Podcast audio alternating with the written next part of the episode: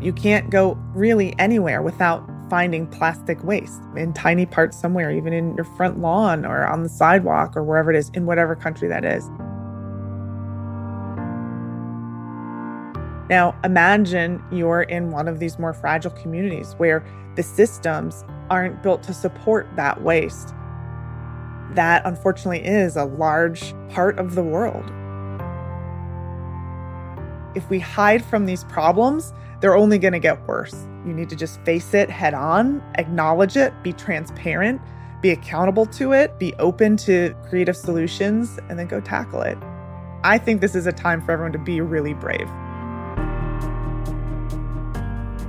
You're listening to At Scale, a sustainability podcast from Morgan Stanley.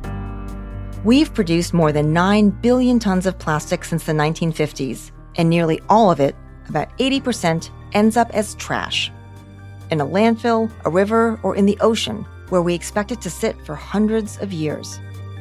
And most of that plastic waste disproportionately affects the most vulnerable communities. It increases health risks, obstacles to education, and economic burdens on low income residents and people of color. Plastic waste isn't just an environmental problem or an economic drain, it's a social justice issue.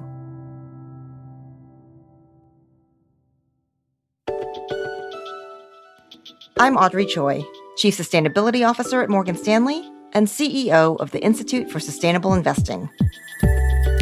On this season of At Scale, we're exploring plastic waste, the surprising places we find it, the innovators working to solve the problem, and what it takes to make real change across communities, industries, and around the globe. And today, we're looking at the human costs.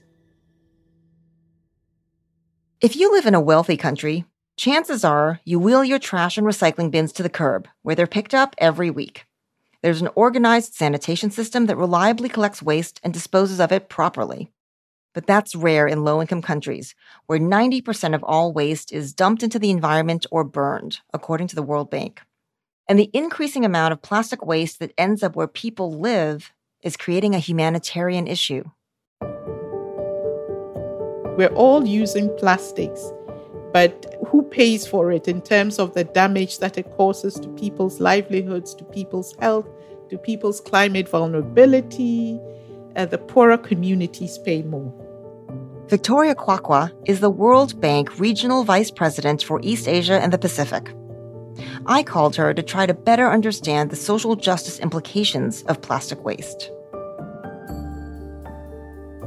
If we believe in social justice and if we believe in making sure that everybody is given an equal chance to benefit from plastics and not to be menaced by plastics, then we should take this issue up. According to the United Nations, plastic waste costs $13 billion a year in lost fish catches and damages to marine ecosystems. That directly impacts communities that rely on oceans to survive. I've seen instances where fishermen are coming with their catch, and a lot of it is plastic bags instead of fish. And a recent report by the United Nations is sounding an alarm. It calls for immediate action to curb plastic waste and to restore access to human rights, health, and well being for the world's most vulnerable residents. It's impacting the ability to earn incomes, feed themselves, children drop out of school. Ultimately, health is also impacted and their climate vulnerability is increased. This is, is a major problem. That's why we give it so much attention working through all the chains, uh, the stages of the plastic value chain. The World Bank is working to create real systemic change going forward. And it goes back to the mission of the organization to reduce poverty and to improve living standards by promoting sustainable growth and investment in people.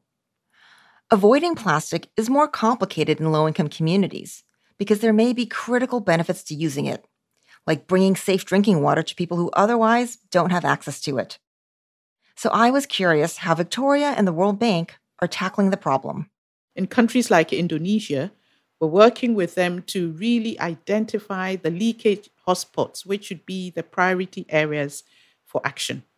In Cambodia, we're also working with them using drone technology to find out the top 10 things that are really causing the problems. And so this provides knowledge for action. In Cambodia's capital of Phnom Penh, plastic waste fills canals and beaches, and it accounts for 20% of all waste in the city. That's according to a report by the United Nations and the Institute for Global Environmental Strategies. Rapid urbanization and poor waste management systems are making the problem worse. That's why Victoria says using technology like drones is crucial. It allows researchers to quickly identify where plastic is coming from, whether it's residential or industrial waste, and to analyze the kinds of plastic that are entering the environment. With this data, Victoria says local governments can implement education campaigns, increase enforcement of illegal dumping, and learn how plastic waste is impacting residents' daily lives. In one of my visits to Indonesia, I remember walking with my counterparts through a neighborhood that had a lot of plastics just in the river body that was by this particular neighborhood. You know, sometimes people at higher levels who need to see what is happening and act on it might not know. So, if you use the technology to really find out these hotspots, and then action can be put in place to really come in and put what is needed in terms of the investments and the interventions to clean up. In places where plastic waste is collected, it's often thrown into open pit landfills. According to the National Institutes of Health and the National Library of Medicine, asthma, malaria, skin irritation, and recurring flu are just some of the health effects of living near where waste is dumped. And there are other health concerns. A report by the United Nations found that 40% of the world's trash is burned. Open burning of plastic, which is more common in low income countries, sends toxic pollution into the environment, increasing the risk of heart disease and neurological damage. And a lot of the plastics that ends up in their communities is probably not plastic that they used. You know, if they're living near landfills, the plastic that is being generated by you and I somewhere else is being collected and shipped to landfills, which are closer to these vulnerable communities. According to the World Economic Forum, 90% of the plastic that ends up in our oceans comes from just 10 rivers. Eight of those are in Asia, and two are in Africa. These rivers have something in common large populations of people living next to them with inadequate waste collection systems.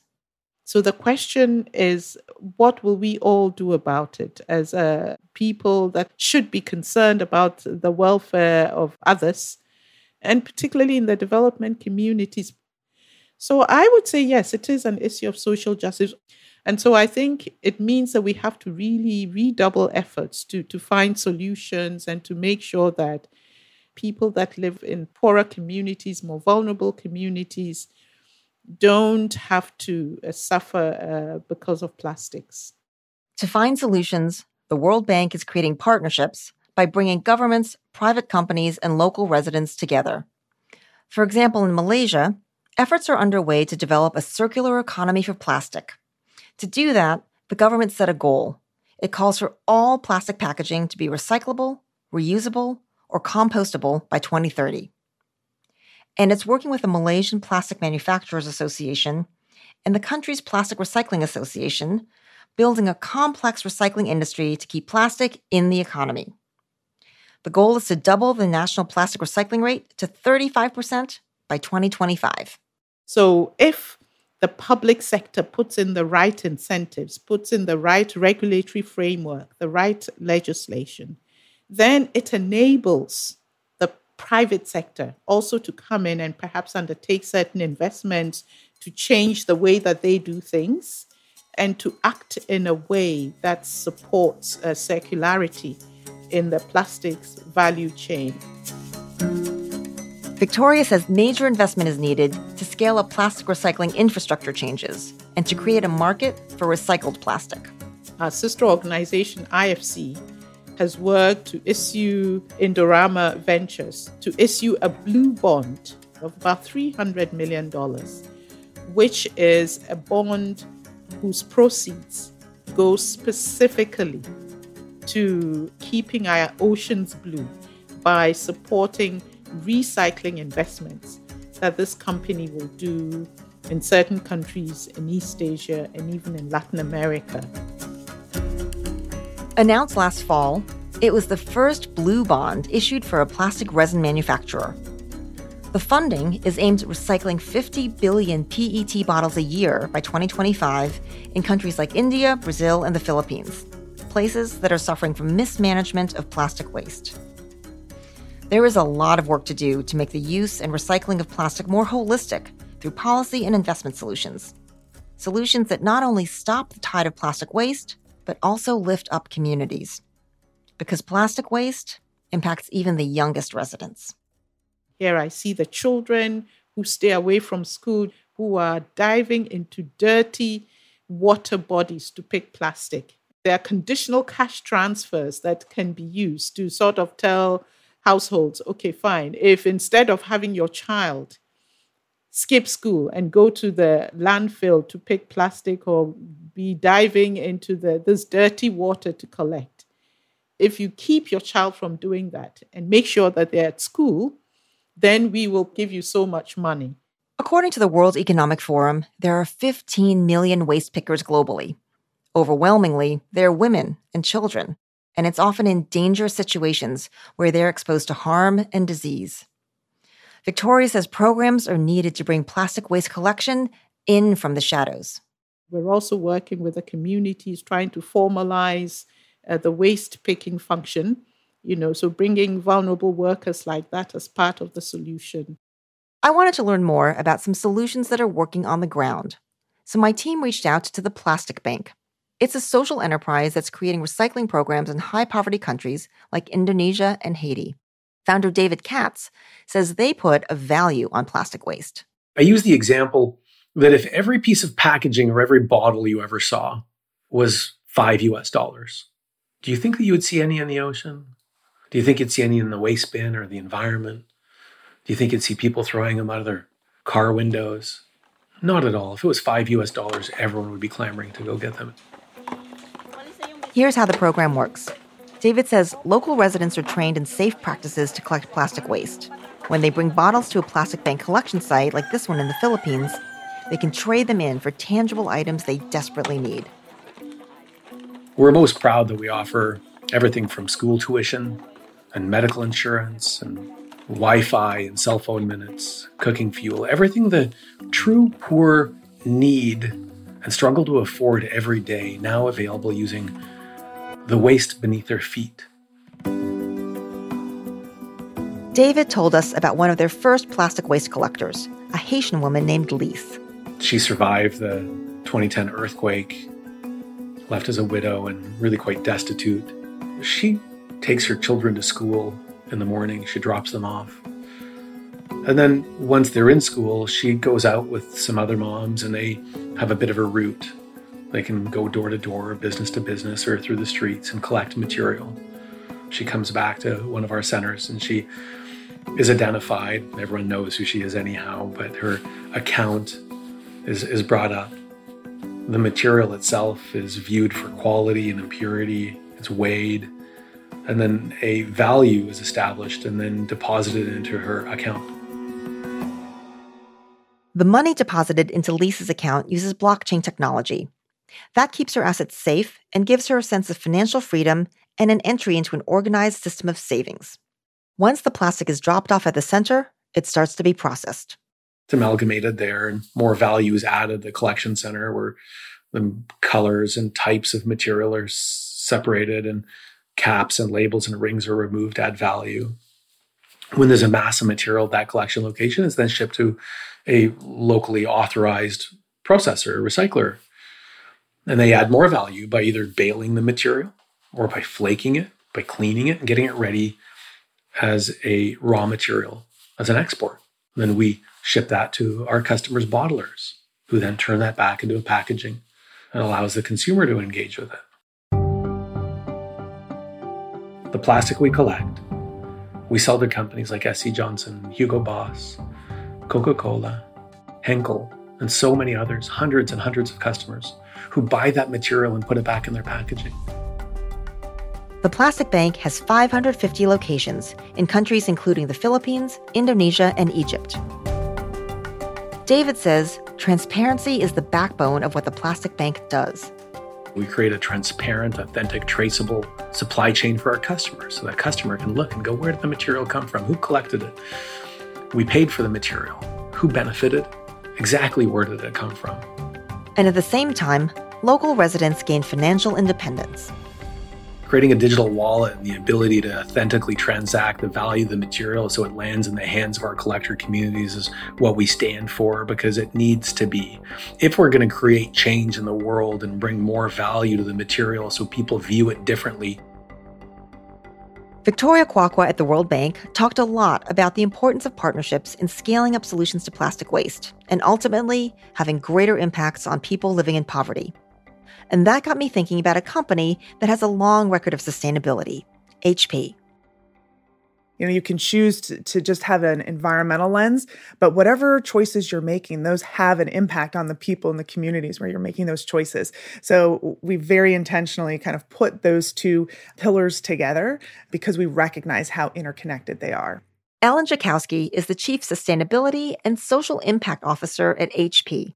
It's a $50 billion company most known for making personal computers and printers. Since 2017, they've been using recycled plastic in their ink cartridges, plastic that was sourced in North America. But as HP focused on social justice issues, Ellen says it became clear they had to re examine the source of their plastic.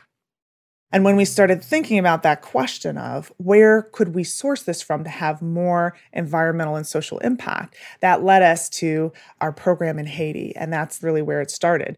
And that has implications for job creation, sustainable livable wages that we can implement as part of our process down there, as well as then it prevents those plastic bottles from flowing into the ocean. At first, Ellen says, HP bought shredded plastic in Haiti and shipped it to South Carolina where it was cleaned, and then shipped it again, this time to Montreal where it was processed. It was a short term solution.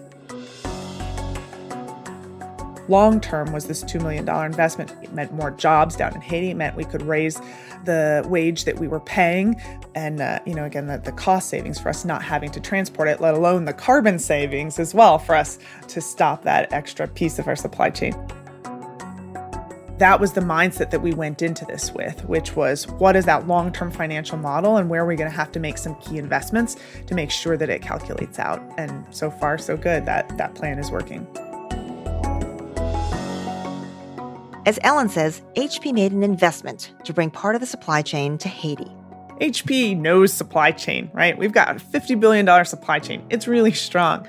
But we don't know about collecting plastic in Haiti or the local community impacts or the sensitivities there. So we needed to find the right experts to build the best solution. So they looked to two organizations, Thread International and DoWork.org.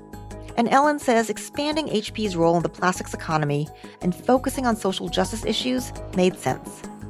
Well, HP uses a lot of plastic, right? What's what's a printer? A printer is awesome technology wrapped in a box of plastic. You know, a PC has a lot of plastic in it too. We have 3D printing. What runs through our 3D printers? Plastic.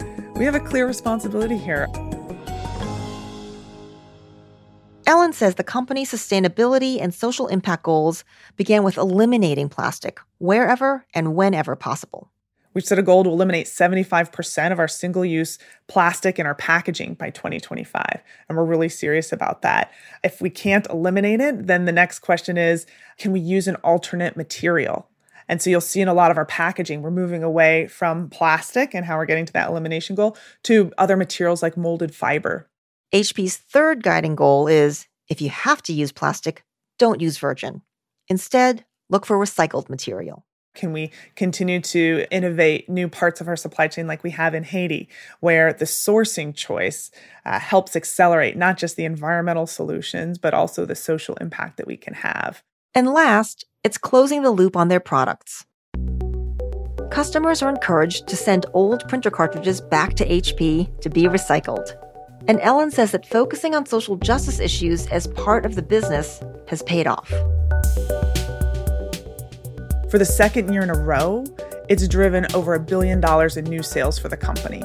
So we know that our shift to more sustainable products and services and solutions, that's something our customers want. The market is changing, our customers are changing. So it's a revenue opportunity. So we shouldn't be thinking about it just as a cost adder. And in many cases, there are cost savings. But at the end of the day, we also recognize that our actions around sustainable impact, those are, are aligned with where our customers are going. It's a revenue opportunity as well. And there are also small decisions that have big impacts. Ellen shared an example of creative problem solving that was also a sustainable solution. One of the printers that we launched recently, we had set the boundary of zero plastic in the packaging. And one of the ways that we got to zero plastic, you know, when you open your new HP printer in the past, you might find a piece of paper that sits in a little plastic baggie. And that piece of paper, you pull it out, it has instructions on how to load uh, and launch your printer for the first time. When we set the goal of zero plastic in the packaging for that printer, the team was looking at that plastic baggie like, what do we do with this plastic bag? If we don't have the baggie, the paper might get wrinkled during shipping, and then the customer opens it up and it's not an excellent experience. Well, they decided maybe we don't need the piece of paper. If we eliminate that piece of paper, then we don't need the plastic baggie. Let's just print those instructions on the inside of the box. So there was cost savings that happened. We didn't have to spend the couple pennies on the plastic baggie or the piece of paper. So it's more sustainable. We save some money and then we can reinvest that money into a place that mm, we might have a cost adder and it comes out as cost neutral. So we're always looking for ways of you know where do, where do we take the savings? Where can we reinvest that? But at the end of the day we also recognize that our actions around sustainable impact those are aligned with where our customers are going. It's a revenue opportunity as well. There was a theme that ellen and david katz of the plastic bank and victoria kwakwa of the world bank all returned to. The impact plastic waste has on children in low income communities on their education their health and their future as we've gotten to know the collector community better, it was clear that many of their children weren't in school. And that's a problem, right? Like, that's not something that we would all hope for. So, how could we be a part of the solution there? So, HP looked again to its partner, dowork.org. It's a nonprofit that trains Haitians in job skills, providing healthcare and education to families they've set up several classrooms specific to the children of the collectors in that community.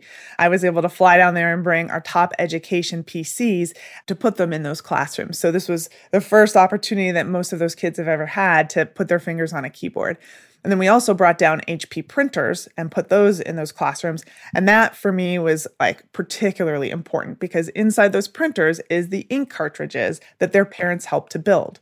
So, you know, the parents pick up the bottles, they're shredded in Haiti. We buy that plastic shred, we mix it with our recycled ink cartridge plastic, make a new ink cartridge, and it goes back down into the printers in their in their children's school system. So, pretty cool to have that, you know, full circle. That's really incredible to be, you know, guaranteeing income to their parents and actually providing them education at the same time right? And it's important that it's a livable wage, right? So we paid a lot of attention to the price that the plastic collectors are being paid. And we've set a level of it cannot drop below a certain price um, to ensure a livable wage, to ensure that we're creating a path of financial independence and success for the parents. Ellen says the facility in Haiti has created 1,100 new jobs. HP is also partnering with a recycler in Indonesia and that cooperation between companies has to happen to create real sustainable solutions for social justice. And I think that's the vision, right? We want to create something that's scalable that is consistent and is producing the highest quality plastic. That washing line, again, is going to help Haiti and our recycler down there compete on the global plastics market, unlike they've been able to previously. We've also joined a group called Next Wave Plastics. It's a group of other large companies that use a lot of plastic like HP. Dell, one of our competitors, is part of it, IKEA, Herman Miller, Trek Bicycles. These are a series of companies who've all committed to helping solve the ocean plastic pollution problem. So, by us becoming a part of Next Wave, we've been able to share how we've set up our supply chain in Haiti, what's worked really well. And we've also shared lessons where we've made mistakes and hope that other companies can learn from that and avoid what we had to go through to learn. That's another way where we're hoping to extend the benefit of what's happened in Haiti.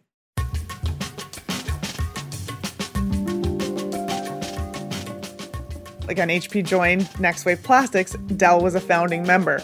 You know, what? HP and Dell are in the same room sharing secrets on their supply chain? Yeah, we are. Because again, HP can't solve the ocean plastic problem alone, and Dell can't solve it alone. Like, it's so big, there's no way. So, this is the best time to work closely with your competitors to solve these problems.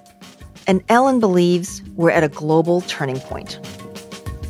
This is very difficult and the urgency is real. So, yes, this is a turning point. And if you haven't woken up to how your actions need to change, like this is the perfect moment to do it. I think the question now becomes what am I supposed to be doing? What is the right thing? If you're in procurement, like we've talked about, you know, make the best choice to find the best source where it can have the most uh, environmental and social impact. If you're in marketing, are you doing a great job of communicating the benefits from an environmental and social point of view of the decisions that we've made about our products? If you're in human resources, are you ensuring that we are recruiting people who have the energy and motivation and the passion um, to lean into these types of solutions? So I think it's really this culture change of the intention now is growing and there, but how do we connect that intention and desire to action? So, for a large corporation who hasn't yet really thought uh, so much about the full life cycle of plastic, can you just kind of paint the picture, you know, for a CEO of the impact of plastic pollution on fragile communities? Yeah, well, I think whoever you are, wherever you live, you can see the benefits of plastic as well as the negatives of it. For anyone who's been to a beach, wherever that beach is, if you just look down, you will see tiny little shreds of plastic, things that have been beaten up in the ocean and ended up on shore. Now, put yourself in the shoes of, of someone in a country that has even less recycling infrastructure or almost none. The volume of the way that we are consuming as humans has to change. What we consume and how we consume. And these most fragile communities, they need solutions. They need a way out, and we all have a responsibility to provide that. If we don't, the future is bleak, and that's not a future I think anyone wants.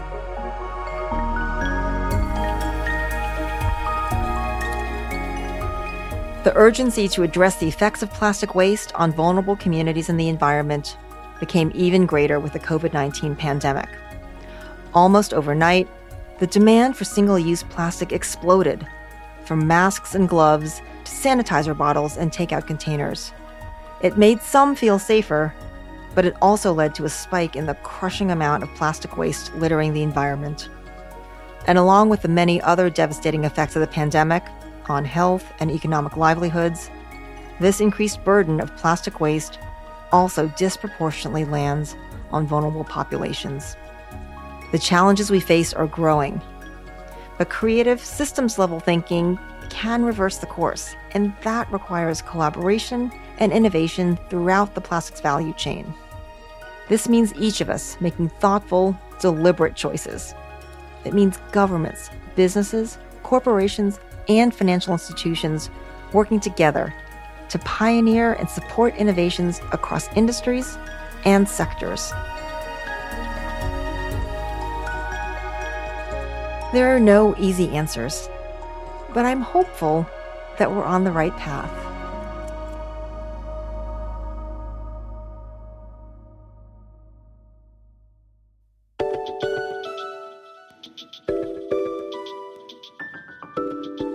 Throughout the season, we've seen some promising beginnings.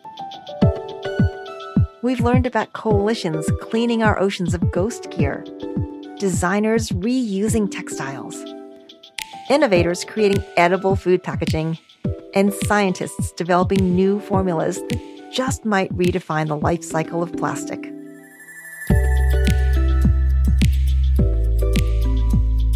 Find meaningful, sustainable solutions, ones that are economically viable and scalable, because that's how we'll solve the problem of plastic waste.